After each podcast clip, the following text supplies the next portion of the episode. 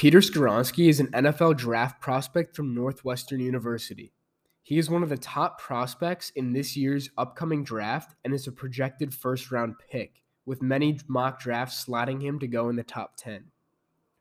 At Northwestern, Peter was named to the All-Big Ten second team during his freshman and sophomore years and was a first-team all-conference selection as well as named Offensive Lineman of the Year during his junior year.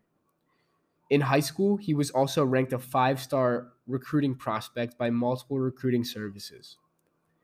In this episode, we talked about Peter's feelings going into the draft, where his self-belief comes from, overcoming imposter syndrome, his grandfather's legacy, and much, much more.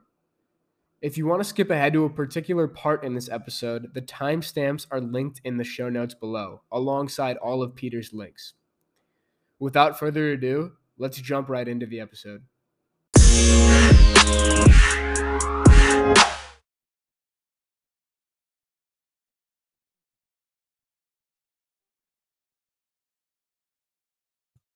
Pete Skoronski, how are we doing today, man?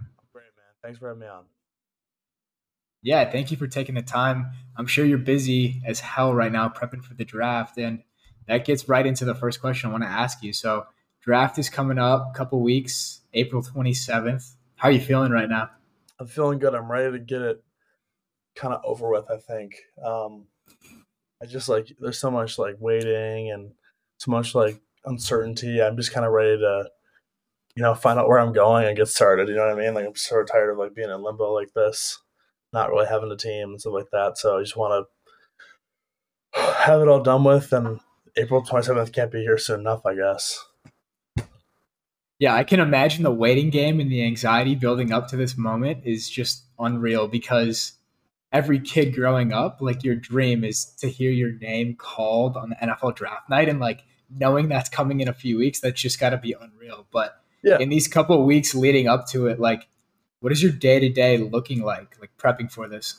Yeah, so I'm done with like the combine training stuff, so I'm not trying to run a 40 anymore. Like, I'm not doing the pro shuttle or the broad or anything like that. So I'm just trying to become a better football player, basically. And so I usually am lifting like from 9 to noon-ish, or 9 to 11, kind of getting all my lifting done then. And then a few times a week I'm going and doing speed work in the area too, or I guess more agility position type speed work. And then – Got it. And are you still in Evanston right now? Yeah, I'm still living on campus, just living in my apartment, you know. While yeah, waiting for this to all go down. But yeah, just basically just spend my days working out right now. I'm not going to be able to be in school right now, especially with the draft and mini camp and stuff like that. So that's sort of on pause for now. I'm just working out and trying to hopefully survive in the NFL next year. So, fuck yeah. Dude, I have no doubts that you're going to kill it. And I'm sure having that full-time commitment now to like just work on your craft and just work on football has been such a mentally freeing thing for you, because obviously we're doing much different things now, but like for me to be able to fully focus on writing and podcasting, like it has freed up so much mental space. And like I wanted to ask you about that, because in college, like juggling a Big Ten football team, starting on a Big Ten football team and then a top 10 school academically, like was that a challenge for you, and like how did you manage that? Yeah, looking back, I don't know if I was like super I don't know if I'd say it was like a challenge, but like you just were always kind of busy, you know what I mean? Like it was like waking up, like going to workouts, and you had to go to class, and then you had to go to the next class, and then do this assignment, and then you had to watch film, and then you had to go back for a meeting or something. Like you didn't really have any time, you know what I mean? Like, yeah, you had to balance it, but like you just, and it wasn't hard to balance it, but you just like, you never really had any time to yourself. And I think in this process, like you're just doing the workout aspect of it. Yeah. So you kind of get to like devote a little more energy to that. You know what I mean? Like you really get to like you said, like you really can just like sort of dive into it. It's really freeing because you're not thinking about having to go to class or get this paper done. Yeah. Problem set, you know what I mean? So I think I'm really enjoying it. Like obviously I'm going to get my degree, but like I don't really miss school at all. It's like, it's so nice to just focus on football and like being a better player. 100%. And is that something like your parents are like, you should definitely be like trying to go back and get the degree, or is that more so coming from you? No, I mean, they're definitely on me. Plus, like, you know, I went to Northwestern. Like, I'm not going to walk away without a degree. If I I put 2.5 years in here already. I'm not going to like, I think I'm only a few classes away anyway. So like, obviously I want to go back and get that. My parents are definitely on me about that too, getting it done sooner than later. But no, I have no doubt in my mind I'll do it. I'm just kind of enjoying this time of not having to do it right now. Like I said, yeah. Yeah, maybe after the 15-year, 20-year NFL career, then you'll come back to it. But that'd be sweet. Yeah, but getting back into like a little bit of the combine training. So I'm curious, like, what was your workout schedule looking like leading up to this? Like, how many days are you working out? Like, what is your recovery, eating, all this stuff looking like? For combine specifically, you mean? Yeah. So combine, I was actually like at a training facility in Frisco, Texas. So that's like pretty common. People will go like a specific facility for that. I was actually training with like an O-line specific trainer, but it was still a lot of combine work, obviously.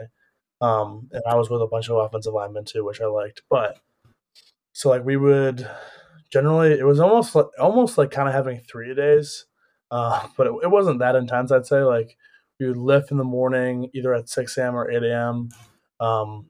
We do like O-line skill work, which is sort of something specific to maybe our facility than other facilities, but O-line skill work like 10:30, 11:30, and then like specific combine speed work. So like one day like we work like straight line speed or starts, and then other days would be like lateral agility, like 5-10-5, 3 counts, stuff like that. So kind of all encompassing with like strength, speed, and skill. And then we'd have other sessions like recovery, and like we'd have yoga twice a week, and we have a massage once a week, and like all our nutrition was taken care of. Like we had every single meal given to us, which I really, really enjoyed that whole process of like having everything under control. You know what I mean?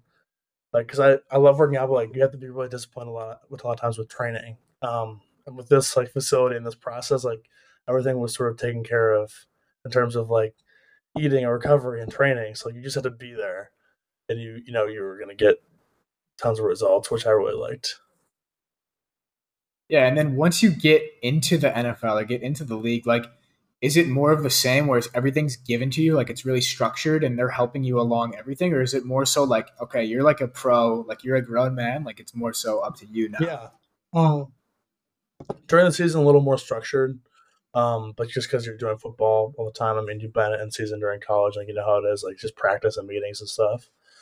Off season is different. Like, from your last game until like middle of April, you're on your own. Like you have to train yourself. You have to find somewhere to train or something like that. Like no one's holding your hand from your team doing that. And then even like there will be like team workouts that start up usually in like mid-April, but you don't have to go to those, I don't think. So even then, like you could still be on your own with stuff like that. So definitely it's a lot more freedom and flexibility in terms of like your training in the off season, which I kind of am looking forward to personally. But no, it's not as structured as the college system was with all that.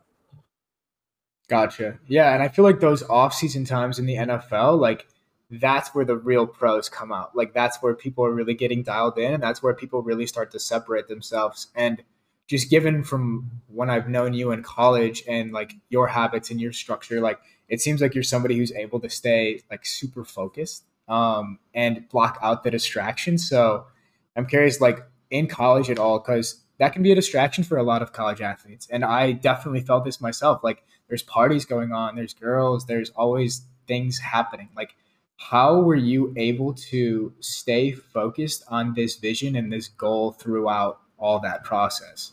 Yeah, I mean, I think the nice thing about college is that there is a little more structure. So like in college, you don't really have the option to go out on a Thursday night, you know what I mean? Or even really like a Friday night, honestly. So like that sort of takes away some of those distractions on its own. And, I was never really someone who went out of my way to party like that in general anyways. But yeah, I think it's just sort of reminding yourself sort of what needs to go in, reminding yourself of your performance on the field and what you need to do better, and just like being in constant pursuit of being a better player, and sort of knowing what it takes to execute that. And I think, one of our core values at Northwestern was investment, which I would, you say it's consistent hard work over time. And I think that's something I always pride myself on was like, maybe like not everything is a super hard workout that you post on social media, or, you know, like the hardest practice you've ever had, or like a cool drill, but like just constantly putting in the hours and the little things, you know what I mean? Just sort of day in, day out from January to August before the season starts. So I always sort of pride myself on being someone who like just consistently did those things, you know what I mean? And with that, you sort of had to put aside, you know, like the going out on a Friday and a Saturday, or, you know, drinking a ton one night or something like that. So you just have to remember, like, you just kind of have to have a value like that that you can stick to. And for me, that's what that was. Makes sense. And given from what I've seen from you, like, you're not somebody who's super flashy on social media. You're not somebody who's flaunting and posting all this stuff all the time. You're not somebody that's going out and partying and all this. And I'm curious, like, where that stems from. Has it always been that way? Have you always been just more a little bit of a private person? Yeah, I know. I think that's kind of just how my family always was. Like, we were always pretty like chill and not necessarily like searching out attention and stuff like that. And, you know, sort of when my grandfather played in the NFL, obviously this was a long time ago, but he played on some pretty successful teams. And that was always just sort of his mentality. Like, he wasn't really going to go out there and put himself out there and market himself. You know what I mean? Like, you're just going to do his job, and that was it. And we've always, like, kind of one of our family values, just sort of letting your actions speak for what you do and not, you know, being flashy like that. And I always thought it was like just kind of a bad look to be someone who is always putting stuff out there and posting this and posting that, especially in the world of sports too. Where it really, really matters what you do on the field more than anything, you know what I mean? So I think it's just being someone who lets your play and what you do on the field speak for itself, and whatever happens with that happens, but not being someone who's just going to try to, like, you know, pretend to be someone else on social media, or, you know, look kind of confident and arrogant on social media. So that's just never really been me. I love that. And I feel like it's so against the grain of like most of our generation, because growing up, like, at least for me, I'm like looking at all these big time players in the NFL on Instagram, and I'm just like, I'm trying to be like them, and I want to post. And I used to post a bunch on Instagram in like high school and stuff from sports. And I remember, like, you were this 5-star recruit, and every other 5-star recruit that I saw, like, had these huge Instagrams, and like they were just verified by 24/7 and all these things, but you seem to stay away from it, which I find like super commendable. You know, I still post on Instagram, stuff like that. Like, I'm not like totally off the grid. So like, there's nothing wrong with it, like, in itself. But I think a lot of those people, like, I sort of question.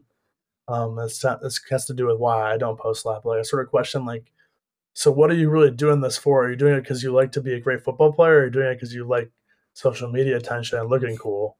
Like, to me, that it shows like sort of skewed priorities. If that's like what you, like, someone who does that sort of prides themselves on, you know what I mean? But that's sort of why completely I always avoided it. And I'm not saying that you were doing that in high school or anything, but you know, there are people out there who are like that, like you just talked about. We're always posting graphics and edits and stuff like that, and bragging about their accomplishments. So, like, are you about football, or are you about social media? That's kind of how I approach it. Yeah, I think it's a super valid mindset. And like, if you're somebody who is just loves the game, you don't really need that external validation. Like, it's intrinsic. You have that intrinsic motivation and drive to be great. And that's probably something that's been in you your whole life.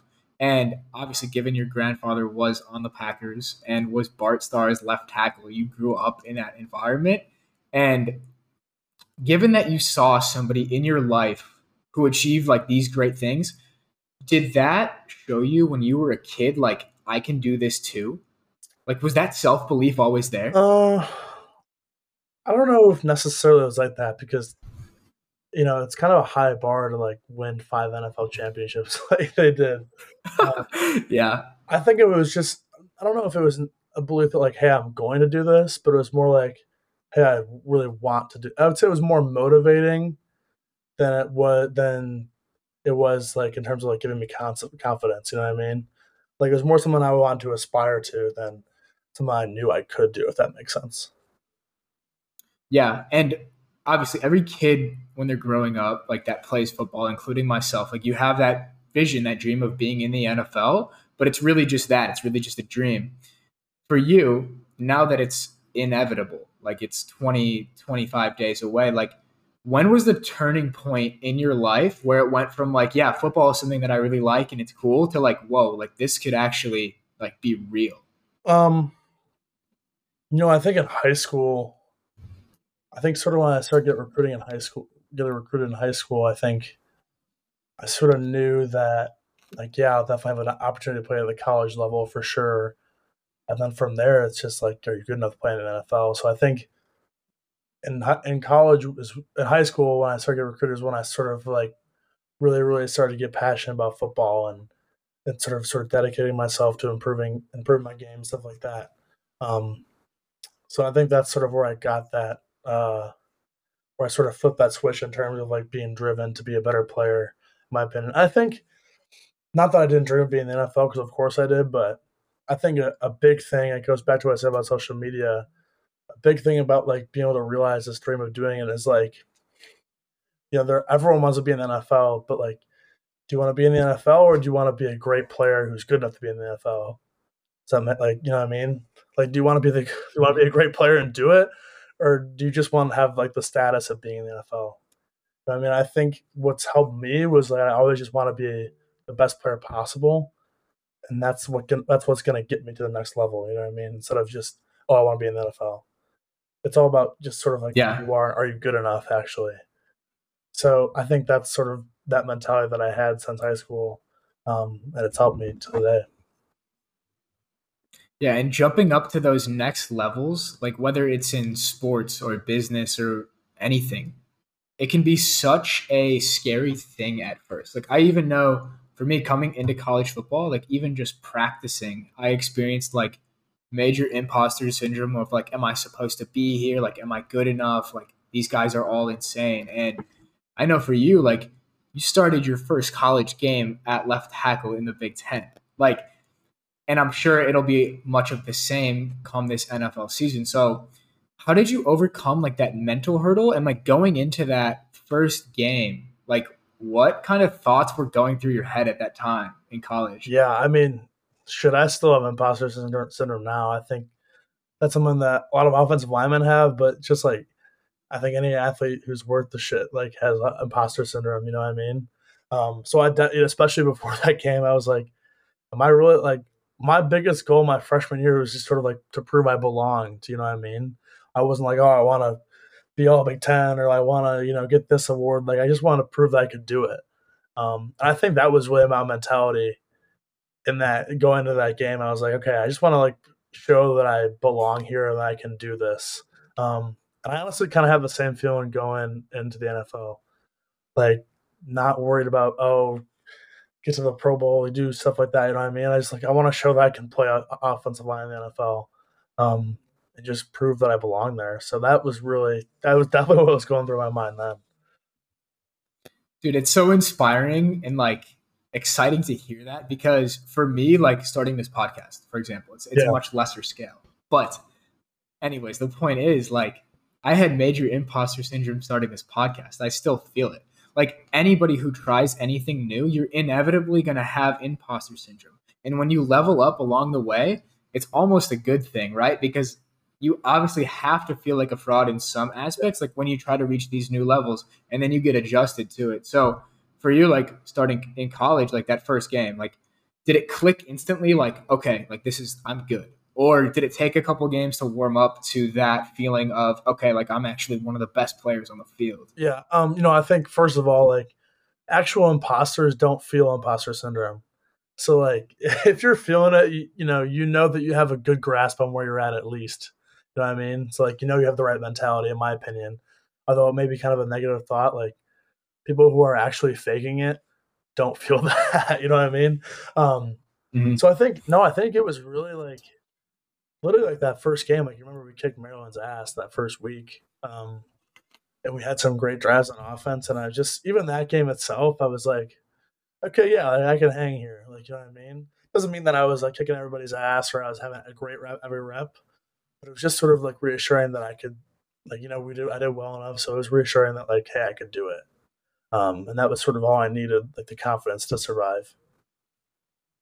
Yeah. And that confidence aspect is so interesting because people think they're just going to be confident in whatever they do before they even start. But like, in reality, action precedes confidence. And then you can look back and be like, okay, yeah, I did this. I am this person. I did start a game at left tackle in the Big Ten as a 18, 19-year-old freshman. Like, I am like this. Yeah. So it's super exciting to see. Going forward, like into the NFL, like, what are you most looking forward to about the process and about this next step? I think, you know, obviously we had some tough years in Northwestern, so I think like being part of like a great team, like a, not to disrespect Northwestern, but like, you know what I mean, like win some games, stuff like that. First of all, I think I'm really looking forward to that aspect of like just sort of like becoming a great player, if that makes sense. Like sort of working towards a goal of like shutting down a great edge rusher and like having a great game against them and then doing your part for your team.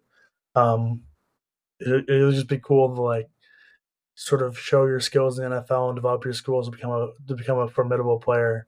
So I'm looking to sort of, I guess generally what I'm saying is sort of like establishing myself as a player in the NFL is sort of what I'm looking forward to. Yeah. And going back to what you said, like, obviously we experienced that success freshman year, like going to the Big Ten championship, going to the Citrus Bowl.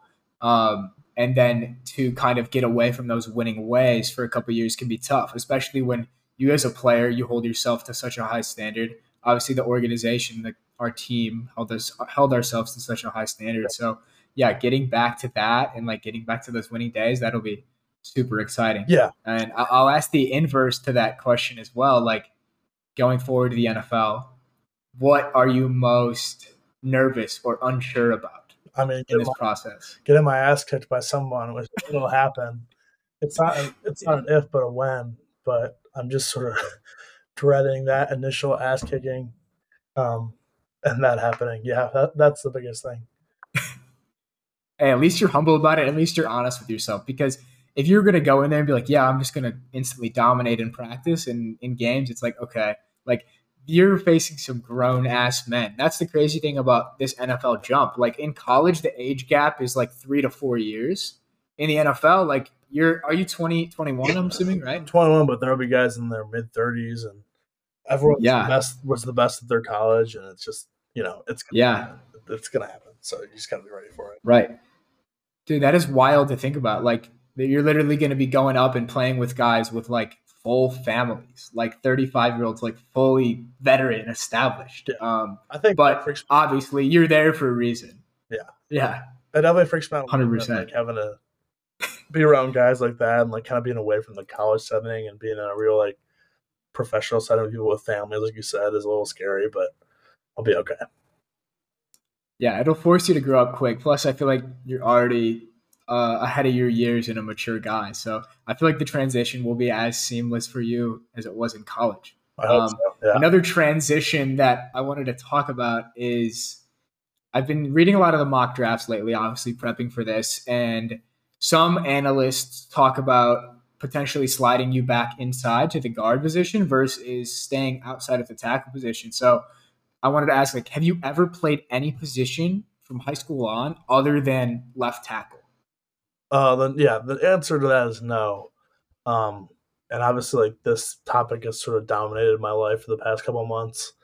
But, you know, I think, like, there's sort of this conventional wisdom that tackles have to have a certain arm length to them. And it's sort of like, I guess receivers are the same way. Like, you have to have a certain height, you know what I mean, to be, like, a good receiver. But there are people who prove that false, and there are people who prove that false in the NFL because let's be honest, there's way more to being a tackle than arm length, right? And there's way more to being a receiver than height. So I think that to me is like, it's pretty motivating. Like, not that I'm like married to the idea of playing tackle in the NFL, like I'll play wherever a team needs me to play, but I sort of want to be able to like prove people wrong in that sense that I can play tackle, which I think I can, and sort of prove that, you know, some stupid measurement is not like what determines it. But no, only played tackle in my career, which is why I think I can play it. But we'll see. Like I said, I'll play wherever a team needs me to play. Yeah. And I love how you say like a good tackle is not defined by their arm length, or like a good quarterback is not defined by their height. Right. It's just like the conventional way that the average prospect looks. Like obviously the conventional quarterback is going to be like 6'2", at least 6'3". But you have somebody who's going to go number two, probably Bryce Young, and he's 5'10". You have Kyler Murray, who's like 5'9". Baker Mayfield's like 5'11". There's always outliers, and there's people that go against the grain. And like, honestly, I'd even argue that there might be some advantages to being on the shorter end of some of these sticks, because I don't think any other quarterbacks that are above 6'2", 6'3", except maybe like Justin Fields or Lamar Jackson, are as fast and quick and agile as like a Kyler or as a Bryce Young. So there's always like, and maybe that's where some of your athleticism comes from, because maybe you're not as tall or as long as the average tackle, but like, is the average tackle able to move laterally like you? So there's all these trade-offs, you know? Every player is so individual. Oh, I agree. And, you know, you can argue like leverage and stuff like that with blocks. You know, there are tons and tons of tackles out there with super long arms who can't block anybody. And there are tons of tall quarterbacks out there who can't play. You know what I mean? So like, if it matters so much, why do those guys exist, right? So, yes, it is, exactly. It's a lot of, exactly. It's a lot of people who don't understand football that well, and so they try to quantify it with certain measurables, stuff like that, which aren't totally irrelevant, but don't matter as much as some people value them. I 100% agree with you there. Just being a football fan, being a football player my whole life, like, yeah, the measurements, those go a long way, but the things you can't measure, the intangibles, like the discipline, the work ethic, the mentality, those are the separating factors, right? Because you could be the most athletic guy in the world, but if you don't have the right priorities, you're not going to do shit, right? Whereas you could be the guy who's a bit undersized, a bit not as athletic, not as tall, but if you work every day and you have the right mindset, like you can exceed those players that have the natural talent. And so I wanted to ask, kind of going off of this, like, you're extremely athletic for a guy your size. Like, it's actually unbelievable to see. Like, guys, seeing this dude move in person at your size, it's like, that should not be a thing. That should not be happening. But I want to know, like, where does this come from? As a kid, like, I know you're a basketball player playing different sports. Like, have you always been this versatile athlete, and did you always play line? I guess. Yeah, I mean, I was always an offensive lineman. Yeah, I did play basketball up until my junior year of high school. So I think that probably helped a little bit. You know, I think part of it's just genetics. Like I came from a pretty athletic family, so I just kind of have that going for me. But no, basketball helped, and I think just putting an emphasis in my training on movement and movement efficiency also helps too. But yeah, I mean, it's just sort of genetics has to go into it too. So some things just happen. So yeah. And did your parents, like, what sports did your parents play? Did your dad play football? My dad played football in college. My mom didn't play any sports.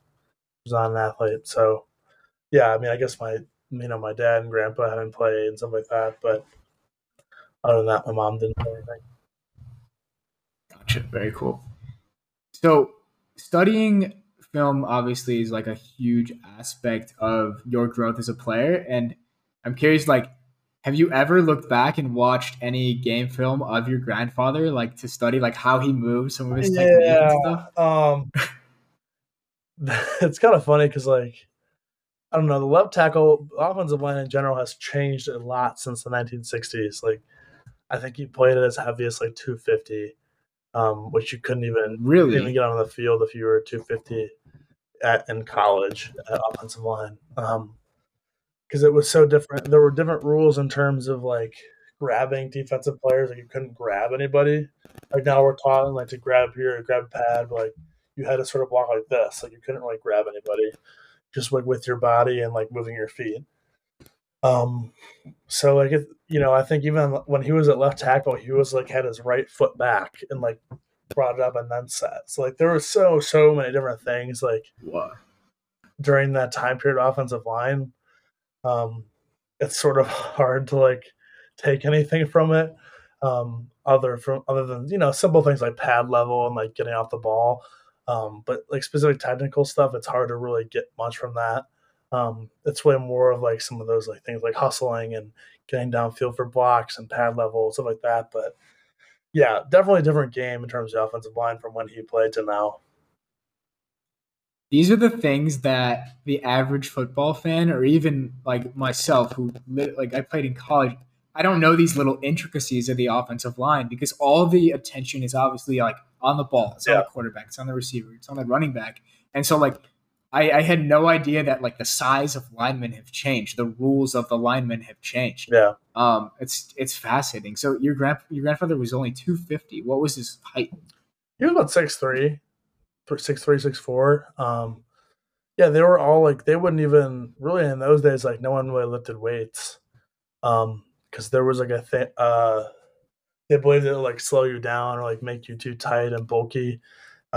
Like his training was basically like, well, first of all, he had a regular job in the offseason as an NFL player, but like his training was like he'd play like handball in gyms, not like, you know, like handball where you hit it against the wall and like you have to go hit it. Yeah, yeah. So like that for foot quickness, and like I think there was like a basketball team that he played on with like some of his teammates. But yeah, I mean, there was no real lifting or anything. It was just about being quick because like you couldn't grab anybody, so you had to basically move your feet for everything. So that was something that they trained, was just foot speed. Wow. Yeah. It's wild how much the game can evolve. It's crazy. And even the salaries and the offseason stuff. Like, what was his job in the offseason? He sold ring. You know, ever heard of Jostens, like the ring company? No, I'm not. They're still around, but like he was a ring salesman basically. So he actually was like part of like selling the Packers the first Super Bowl ring because he was like the representative for the ring company.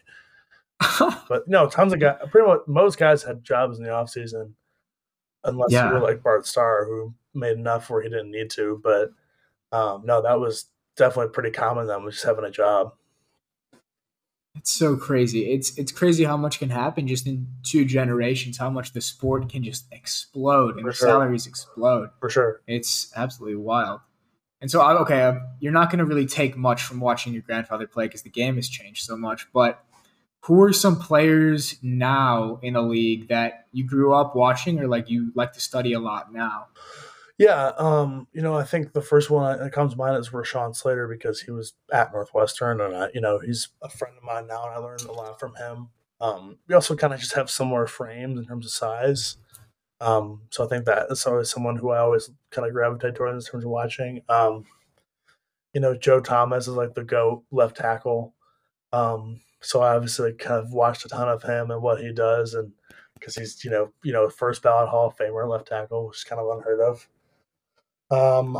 You know, being a Packers fan, you know, watching David Bakhtiari is one of the top tackles in the league, and just watching him, you know, he's so good at what he does, and you know, kind of just anyone really. It's just kind of cool to see how different guys sort of win reps and what works for them, because it's not like a uniform technique. You know what I mean? In terms of O-line, everyone's sort of taught some different things and find different ways to win reps. So I think it's cool seeing guys what they do and what works for them. Yeah, and I think the Rashawn comparison is so cool because it's like literally a 2-year gap. He played at Northwestern. He was looked at as potentially being undersized for the tackle position, and he just goes in and just fucking dominates. Yeah. Like, it's so cool to see. And he's also, similar to yourself, like such a humble, down-to-earth, good guy, which is also awesome to see. I remember my first week in workouts, Rashawn was still actually, I think he was still on the team at this point before he decided to take the year off because of COVID. And I didn't have a lifting partner. And so this is me, like 5'9", 175-pound freshman walk-on Jack. Like, I don't have a lifting partner. And Coach Lucius, or I think it was Spanos, he pairs me up with Rashawn for split squats.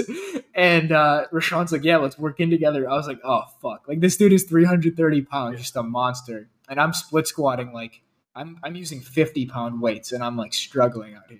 And Rashawn picks up, like, 150s. Yeah. And I'm like, dude, what did I just walk into? This is crazy stuff. No, he's like that, but, like, he's just, like, very humble and down to earth and not cocky or anything at all. Just, like, that's the same, like, he just loves football and loves to play online and just chill. So, yeah. Yeah, I think it's such a cool comparison, and I'm expecting, like, the same things out of you. I do want to wrap it up with a speed round here, sure, if you're cool with it. A couple quick questions. So after this contract is signed, you sign the dotted lines, you're in the NFL, you're on a team. Like, what is the first thing you're going to buy? Yeah, I don't really know. I mean, like, I'm fortunately, I grew up in, like, a good family. We were well off. Like, don't need to buy anyone anything, like, with my parents or siblings. I don't know. I'll probably be saving a lot of the money, to be honest. Like, I don't have anything that really sticks out to me. I do probably at some point I'm going to need, like, a new car, because I drive a 2008 Honda Pilot right now, which is pretty beat up. So maybe something like that, but I'm not a big car guy, so it won't be anything crazy. But I guess, like, out of necessity, I'll need to get something along those lines.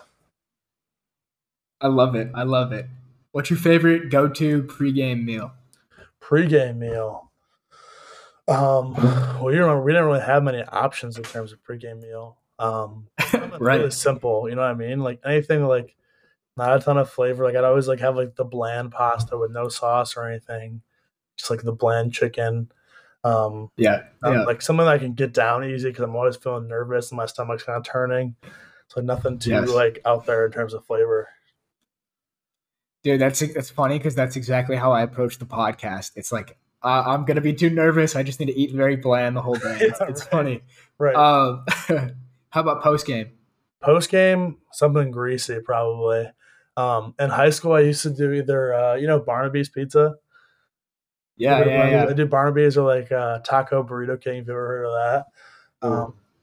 If I'm here, I don't know, something like 10Q, or, something, pizza or something like that, something not healthy at all. Classic. It's the pregame bland, and then the postgame just absolute feast. I used to do like... Dude, I think I used to do like 5 cheeseburgers and a milkshake at McDonald's in high school. Like, just horrible. But it's like you earned it. You earned it. Any weird superstitions you have, like pregame? Not really. Usually, like, this is a good question, because I always feel very superstitious. Like, so like, obviously, like, I'll say a couple of prayers before a game. Like, I usually say about 3 Hail Marys, but like, I don't like to be superstitious about that with like religion. But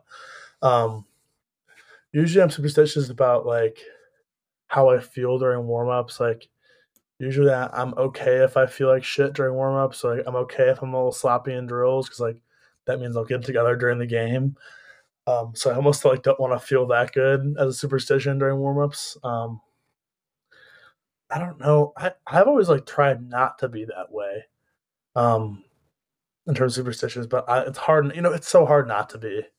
So it varies. Got it.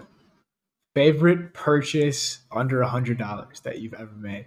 Purchase under $100. I mean, I could think of like food. If that counts. Classic. Yes. That is food. I don't know anything like tangible I've made under $100. Yeah, you give me the impression you're not a very materialistic guy. I just like I spend most of my money on like food. And, you know what I mean? Like food. Like that's what I spend my money on. That's valid. There are Normatex here that I got for myself, but they're not under $100, unfortunately. But that's been my recent favorite purchase. That counts. I love it. Everything goes into football. It's like an investment in yourself. Yeah, like the food is an investment in yourself. Yeah, totally. Last one. What advice would you give to your younger self, your younger high school self, who's just starting off playing football? I think I give the advice to just keep working hard and keep falling in love with the game, and don't be satisfied with who you are as a player, and just keep working. I love it. Dude, this was really fun getting to catch up with you, especially before your life is about to change forever. So I'm super excited to see where things take you and where you end up. I'm hoping for the Bears as a Chicago fan. I hope so too. But if they could change their mind about the whole arm length thing, maybe it'd be better, but it is what it is. But yeah, I appreciate you having me on, man. I really enjoyed it. Sweet. Yeah, I appreciate you taking the time, man. This was fun. Yes, sir.